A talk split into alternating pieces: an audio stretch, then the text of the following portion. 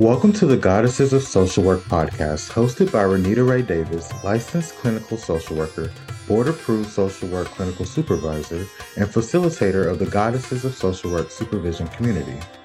Join us as we travel through the social work journeys told by the Goddesses of Social Work community members, past and present, as they make their way toward clinical licensure.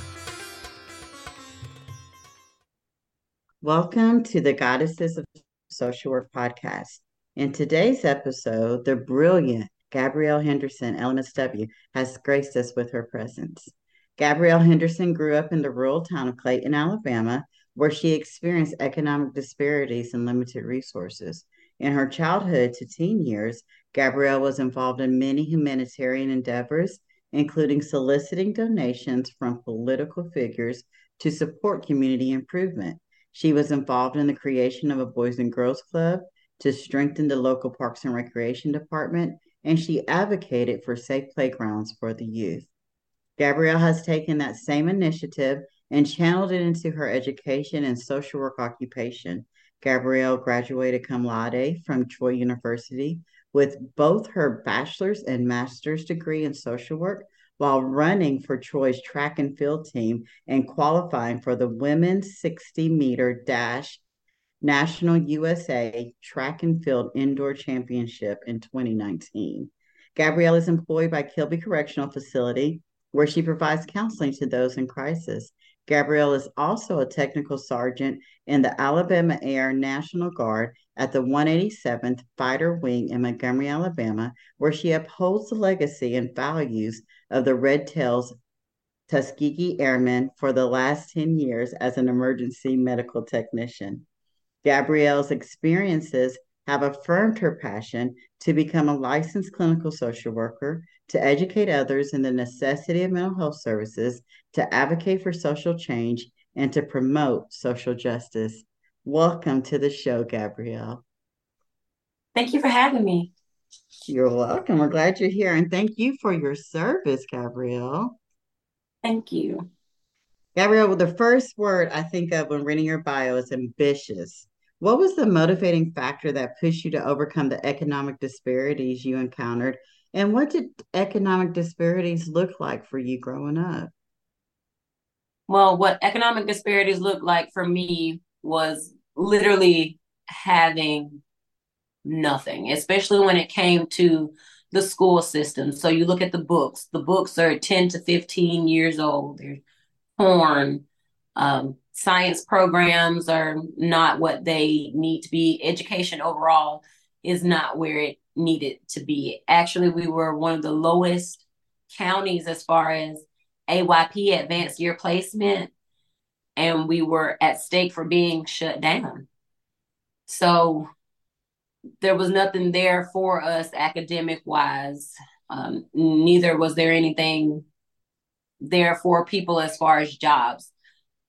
Clayton, Alabama was a place that people went to to retire and die, if you will. And that was a place that I did not want to be. And honestly, just like a lot of people that come from Clayton, Alabama, that was their driving force. I need to get out. Love that answer. I do. I love that answer. Yes. And I guess that's leading us to my next question, which is why you're here.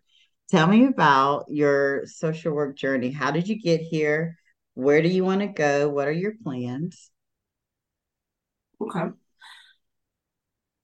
How did I get here?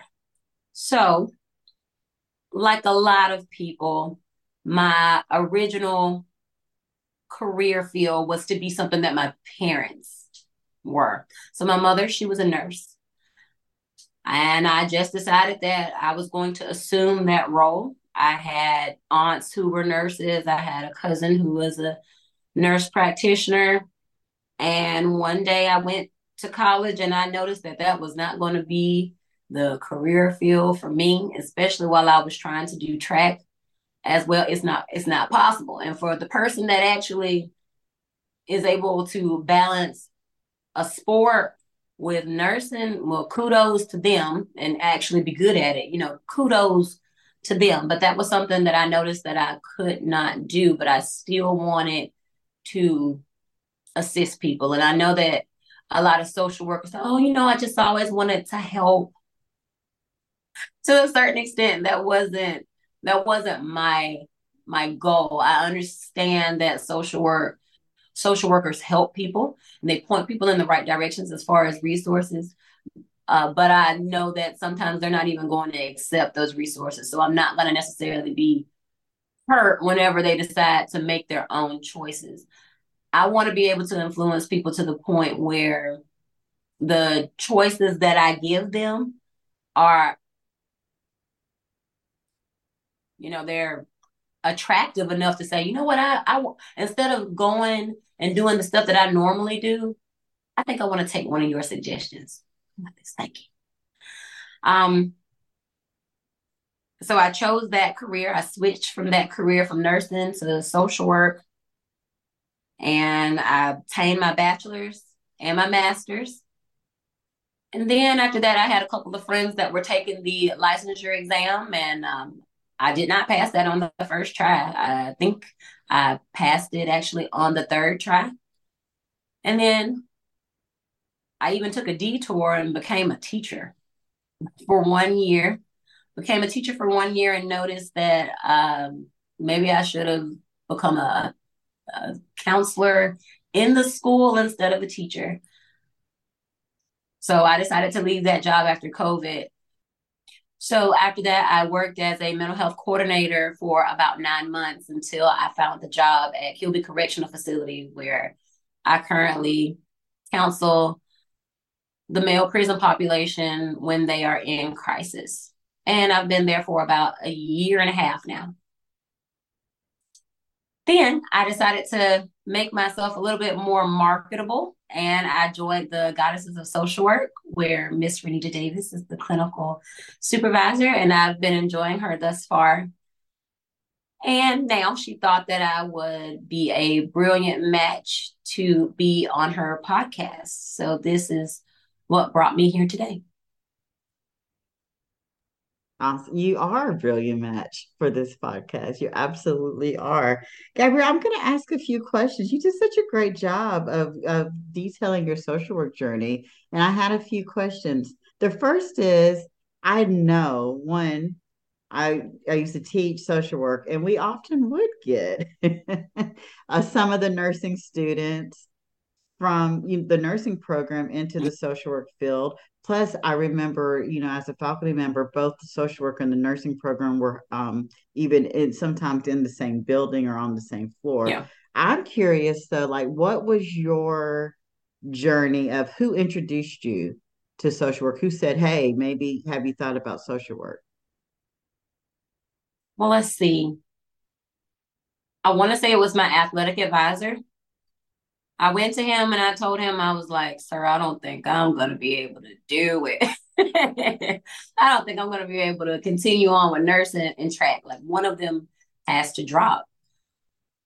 Um, he set some different jobs in front of me and was like, well, just, you know, choose these from here and, and see what you want to do.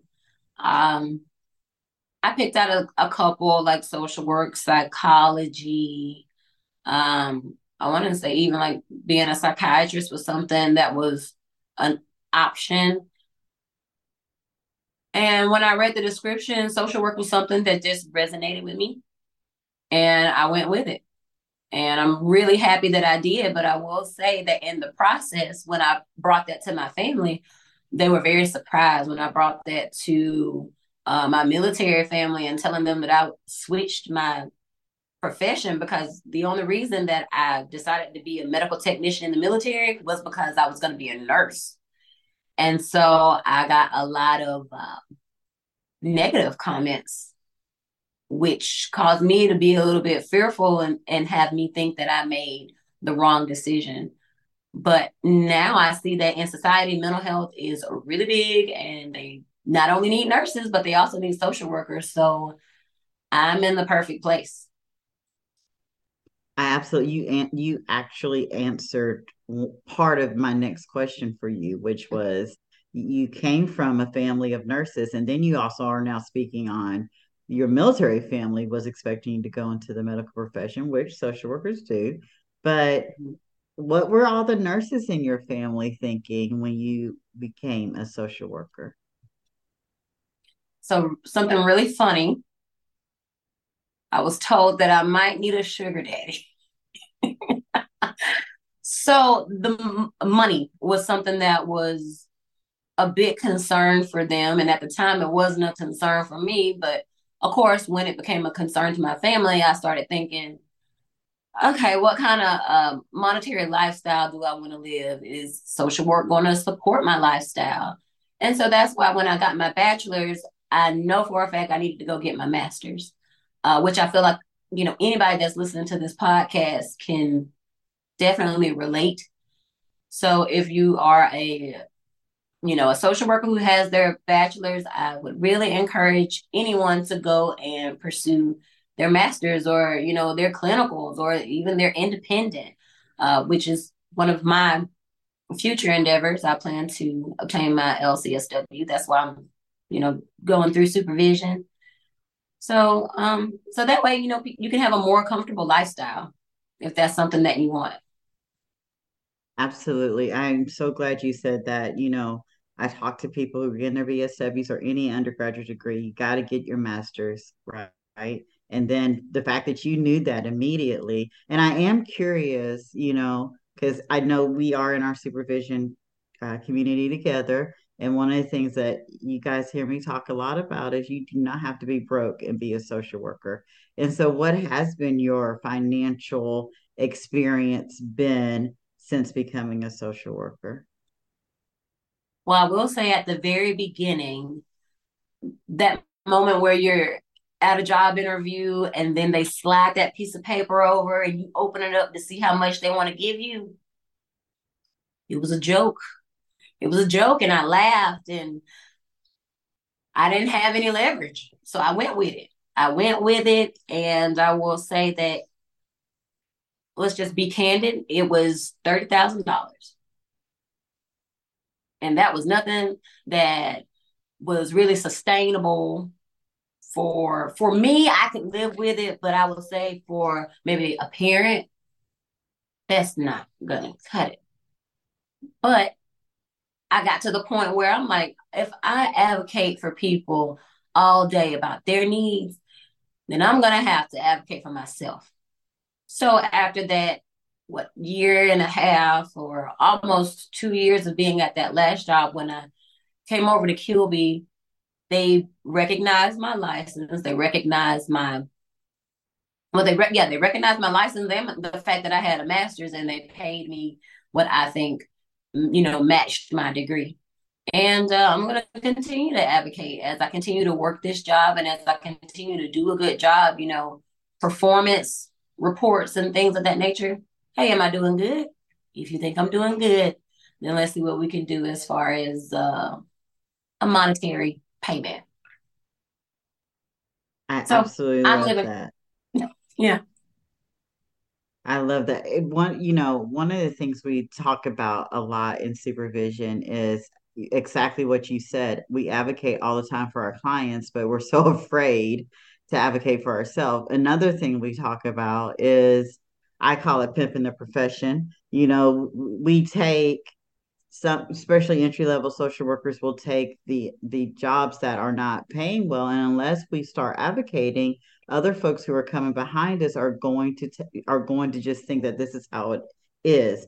I also yeah. we you know we often talk about changing the narrative I say I've said it on this podcast before. I say it all the time to you guys.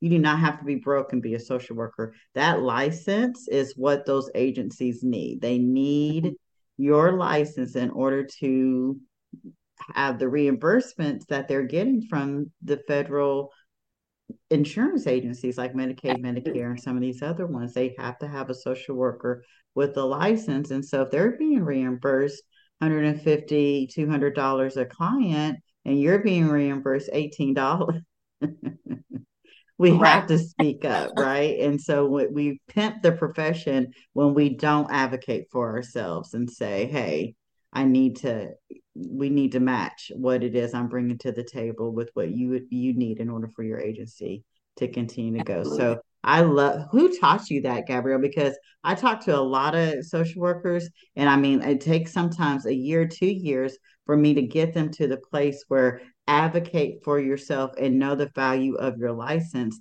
And here you are, you just graduated a couple of years ago. You've only had a couple of jobs, but right, your second, third job, you're already doing it and knowing that that is something you're going to have to continue to do. Where did that come from for you? I don't know. I don't know who taught me that, but whoever did, like shout out to them. Um, I'm just gonna say that my support system is, is something that really, whether I take those ideas of what they tell me and then I subliminally just say, oh yeah, I came up with that random thought all by myself. But I will say that my support systems definitely encourage me to do a lot of things that I wouldn't have done or I never thought that I could do. So support systems are huge. I agree. I was, you know, thinking about networking the other day, and you mentioned you came from a small town. Troy, if you were on the main campus, I, am not, I don't want to assume you are, but if you got your bachelor's and your master, I'm assuming you were. That's a very rural town, even though it's the, you mm-hmm. know, the university is huge, but the town is rural. So when you have been in these rural spaces, how have you networked in order to get open the doors that have been opened for you? some some things fall into your lap, but other things, I mean, you you you have to get out there and you have to talk. You have to talk to uh, whether that's the the dean of the campus or uh, maybe a, a political figure that's in the town or what was what was it chancellor hawkins things of that nature all the way from maybe like a, a chairperson or or a head person with a Greek fraternity or a sorority. You know, you just have to, as my father would say, you just have to open your mouth because closed mouths don't get fed. If you if you ask and they tell you no, okay, well that's okay. But if you don't ask, then you really don't get an answer because you could have asked and they said yeah. So I learned how to be the master asker, if you will. That's the phrase that my dad uses. I love that. I, you know what? I thought my mother was the only person who ever said closed mouths don't get fed. She has taught me that since I was in my 20s. And to hear you have been taught that as well, that's absolutely correct. So we're going to make sure we put that in the tagline closed mouths don't get fed. You have to ask. And I love that. You are the master, master asker. I love it's that. hard to say it. master. but he has perfected it for you and it shows. So I'm so glad. So like, okay, so we know where you were. We see, you know, you had to come overcome even some family peer pressure, both in your military family and in your, you know, your your nuclear family. But are you glad you know, that you chose the, the social work profession. I'm curious, are you glad? Yes, I, I'm glad. Uh, a lot of the thought processes that other people had about the profession and, and how I would end up, it is not like that at all.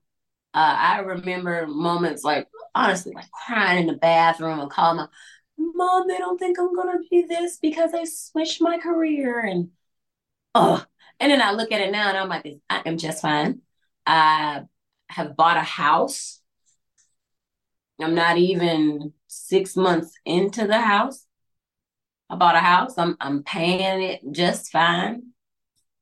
I am fine. So you could be a social worker and be fine. So even for those people who are newly in their major or they just switched their major, you don't have to be broke.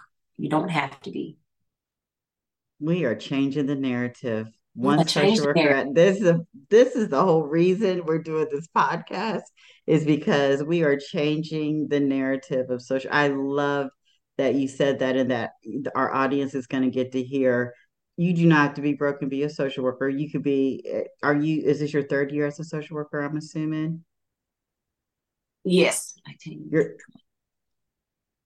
third fourth year going into the fourth year and mm-hmm. buying mm-hmm. a house. Congratulations. Thank you. Gabrielle. Congratulations. I think, you know, I see on social media, I don't want to go down this this road too far, but often on social media, I, I do, I see the perceptions that people hold about social work. And unless we have these conversations, that that's not re- that's not reality. I know that's the reality for a lot of people, but it's not necessarily. It doesn't have to be your reality. You can right. be a master asker. You can remember that closed mouths don't get fed.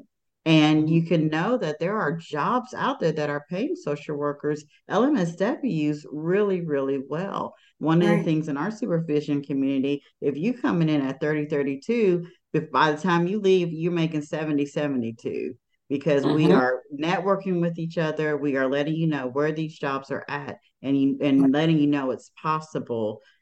We had one of our social workers recently in our GroupMe chat put that she is, she makes six figures this year. Oh. Yes. Mm-hmm. Good job. Six, she's her. an LMSW. Okay. Yes. So imagine what's going what her role is going to look like at the LCSW level. So we see where you where you were, where where you are now. Where do you want to go on your social work journey, Gabrielle? Well, I, like I was saying earlier, I would definitely love to finish supervision and take that exam and pass it. I'm going to shoot a little high on the first try.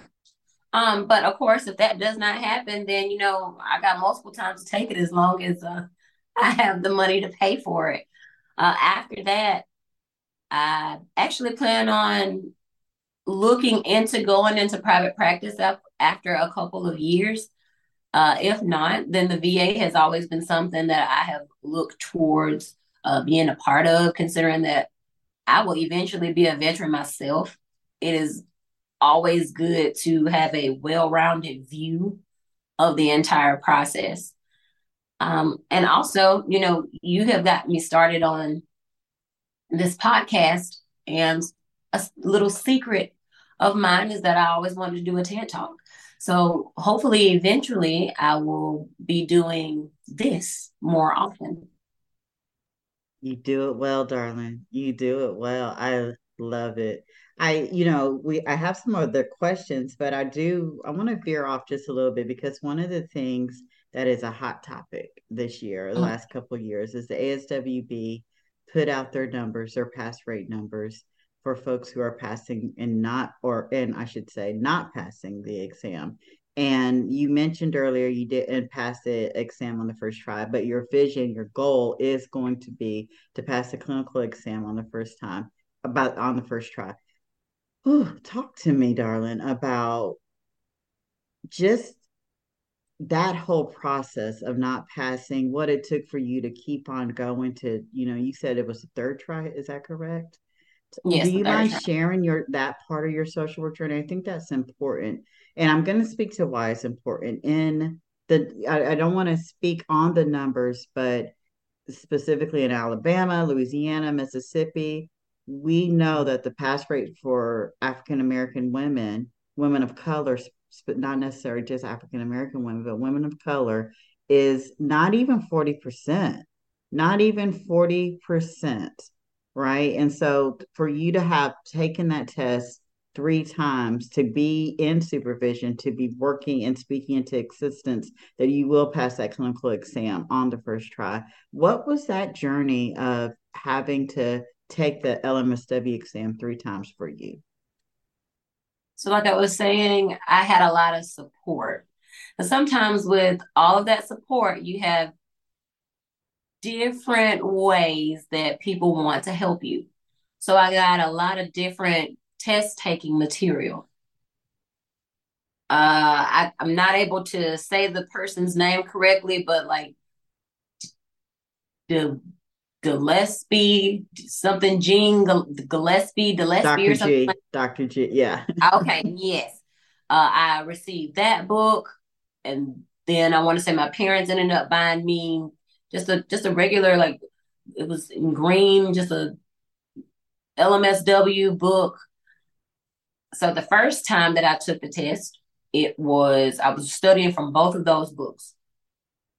And because I had that huge support system, of course, I had my mother waiting in the hallway with the family on the phone, waiting for the results. And I mean, it's great when you have your city behind you, but just to deliver the information that you failed, it, it hurts more than um, if you was doing this thing by yourself. So um, I failed, and now everybody's like, the crowd is like, oh, okay. So we wait again. And then I go and I take it for a, a, a second try. So mind you, when I was pursuing my MSW, just the degree, and we would practice, we would take the practice test. I would have to go in the office by myself. If there was any the slightest noise, you know, I got anxiety. And Now, now I don't even think I'm gonna uh, take the test in the, the the time limit that I need. So anxiety was something that was really big for me. So then I started to do different things. I was like, okay, I'm gonna study one book. And this time I'm going to go over the things that I don't know at all. Just just freshen up on some of the things that I do not know at all. So if it's Maslow's hierarchy of needs, I'm to brush up on that. But all the other stuff that I think I know, I know it. And I'm to bring some earplugs. Well, it just so happens that the testing site that we went to, the testing site was right by a train, train tracks. It was right by a train station. And and those those earplugs did not help. And I want to say I failed by maybe five points. Okay, so that's even more discouraging, plus more money. And I wasn't even at that point where I was making a lot of money. So, you know, I got fed up with myself.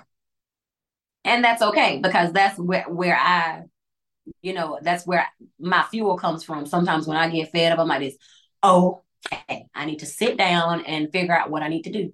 So this third time, I read the book from cover to cover in its entirety.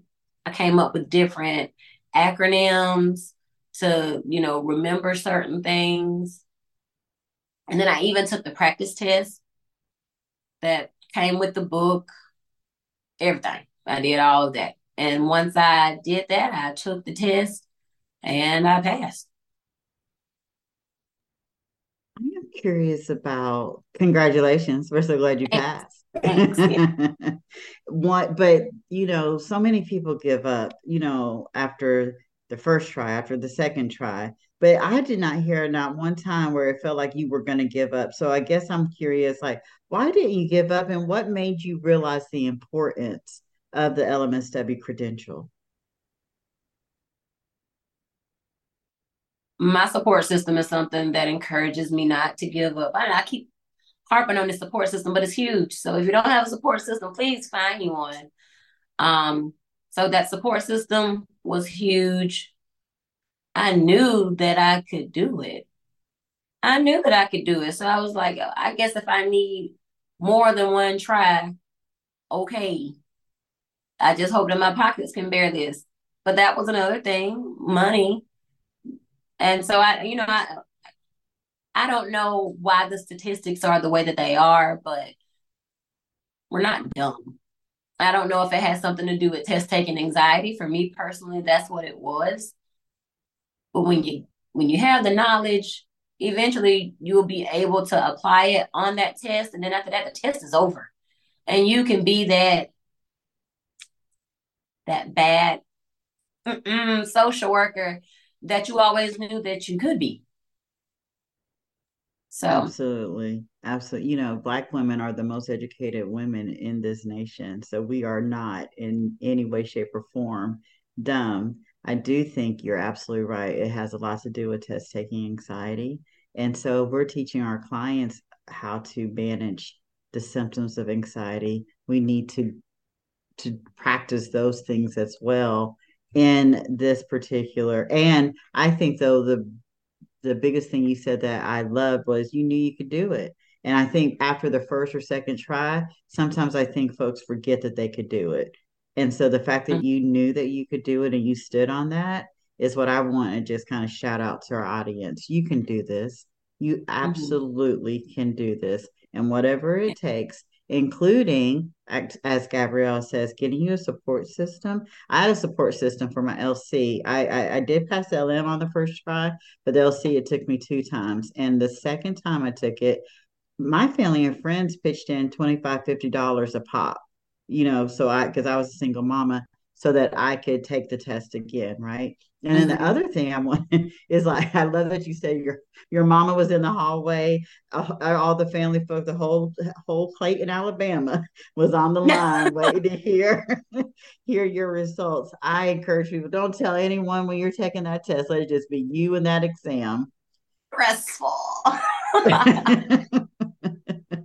Yes, that makes it puts extra pressure, unnecessary pressure on mm-hmm. yourself when you tell people about it. So taking it, you know, just on your on your own and finding I think too scouting out that was a great point. Scouting out your testing location, right?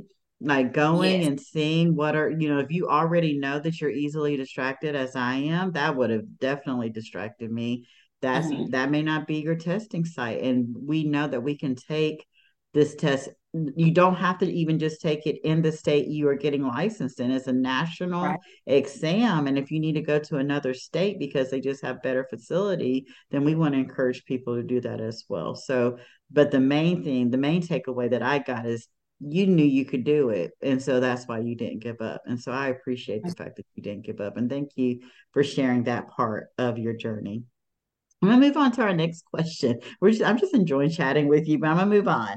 Who was your favorite or most impactful social work instructor or mentor? So I've been going on this journey for about three, going on four years. So the journey hasn't been long at all. I would say, Renita, you are you're the one. You're the one. um, I haven't had anybody motivate me the way that you have social work wise. I haven't. So I just want to say thank you. Um, I want to say in between our emails that we exchanged, you know, I was like, oh, thank you for speaking things in in present tense or or future tense. And um, I'm I'm gonna you're gonna be my honorary mentor. Like you're my mentor. I love that. I promise audience I do not fish.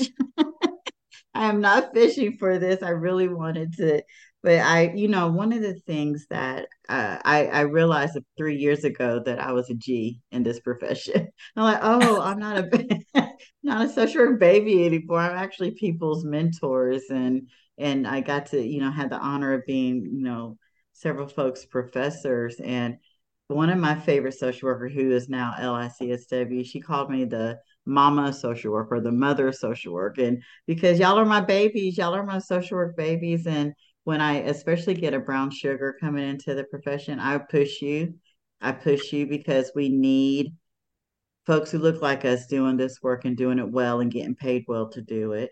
But also mm-hmm. I just I you know, I am in love with this profession and I want folks to be in love with it like I am because there's longevity. One of the things we know to be true is that the burnout rate is five years post masters. There's no reason for any of us to burn out. We can do this. We can, we have been called to do this work. I believe we can do it well, and we can get paid well to do it. And if I encourage you guys to do that, I just am passing the baton. And so I appreciate. It was not my intention to get that, but I appreciate it, and it is my vision to pass the baton to the next generation of social workers who are in love with this profession as much as I am, who do it well and who get paid well a lot sooner than I learned that we can get paid well. So, yay, Gabrielle. I'm going to ask you a couple more questions. Okay. Knowing what you know now about the profession, what are three things, maybe three, you know, it could be three, maybe one or two things that you would pack in your little social work suitcase to take with you along the way? That one or two, right? Mm-hmm. I think something simple would just be to stand up for yourself. Set boundaries. Because we all know that when it comes to social work, whether it's you're, you know, working on call or you know i don't know just having a lot of clients having a, a, a huge caseload you got to be able to set those boundaries so that way you're not one of those statistics of being burnt out within five years And then my last one would be not being afraid of your own success. Mm. That that's something that's um, huge. And when with social work, as you continue to climb up that ladder, as far as education goes, you have to take a lot of tests, tests after test. If you want another, if you want another what uh, letter in your LCSW, you know, if you want to put an I in there, is there a test? There's no. test. no. okay. There's not a test. And actually, in Alabama, Alabama is one of the few states who has the I, but there is not a test. And Alabama changed the law. Just going to throw this out for Alabama social workers. Alabama changed the law a couple last year, 2022, June 2022. And so um, there is no test and there's no further supervision after this. So yeah, they I one of my favorite boards, I am licensed in six states, and one of my favorite boards, not because I've been licensed in Alabama the longest, but Alabama has just I can't say they've always done this, but their board has made it so much easier to be at the top of your game in this profession. And really, it's just some recent changes that have happened, but they've just made it so much easier to be at the top of your game. And so, if you're not taking advantage of um, some of the rule changes and law changes, I really want to encourage people to do so. But there is no further test after the clinical. Well, awesome. But as you, you know, get up to that point, there's multiple tests that you have to take. Um, but at this point now, I'm, I remember when I graduated in 2013, and I know that I'm deviating, but um, there was somebody that had graduated top of the class, and and they made the comment that there is no excuse at this point. There there are a lot of loopholes. There are a lot of rules that have been changed. There are a lot of people that advocate for that change, and so, like you said, you can really be top of your game. And then even whatever the area that you're in, whether it's the bachelor's or the master's or the the LCSW LICSW, you can take that and you can and you can tailor that and make it into whatever. Like right now, my thought process is kind of blocked as to what you can cultivate your degree into, but you can do it. You can do it. And it's just the the possibilities can be endless mm-hmm. if you allow yourself to have that imagination. And so you can't be afraid of that success. And if you are, then sometimes you just have to do it afraid. So that is one of the books that I'm reading because sometimes I do a lot of things afraid. I really do. So sometimes we just have to do it. Awesome. I love that so much. You know, you and I before we we hit record, we were talking about vision. I love vision boards. You showed me some of your vision boards. And I am curious, you know, because you're like doing it afraid, what would you tell your future social work self sitting in what you know now, what you would take with you, what you would leave behind, all the obstacles that you've overcome? what is something 20 you know i've been doing this for 24 years 20 20 years from now gabrielle what would you be telling your future social work self the same thing i can't be afraid of my own success i have a favorite bible verse which is mm-hmm. jeremiah 29 and 11 and it says for i know the plans i have for you declares the lord plans to prosper you and to not harm you plans to give you hope and a future and whenever I get confused about my future, well, I just refer to this this verse. And it carries me all the way through until I finally see and I look back and I say, "Oh my god." Oh Which I know I really didn't do all of it. Like I have all that support and all that all that Jesus back there. So I mean like that that's what I tell myself. I might be afraid. I might not know what's going on, but somebody does. And mm-hmm. they're thinking about me. And it's, and it's always going to be good. So, always, always, always. Just like this was. This was such a great interview. I am so glad that you said yes. This is a year, Thank yes. You. We're saying yes. I'm so glad you said yes. And any final you know, I love that you were speaking to our audience and, you know, you just really encourage so many folks out there that are not going to give up on taking the test, who are going to, you know, do it afraid, all of those things. But are, you know, as we close this out, are there any final words you want to leave our, our audience with? I think we've said a lot of good things. And so if they mm-hmm. can just rewind this back and they can listen to us talk about doing it afraid and setting boundaries and listening to how you know where I grew up and how that may be similar to you know whoever else's story out there it is possible and you can do it. You really can. You just have to have that grit and that tenacity in order to make it through those hard spots because it, the journey is not always hard all the way through because it does get easier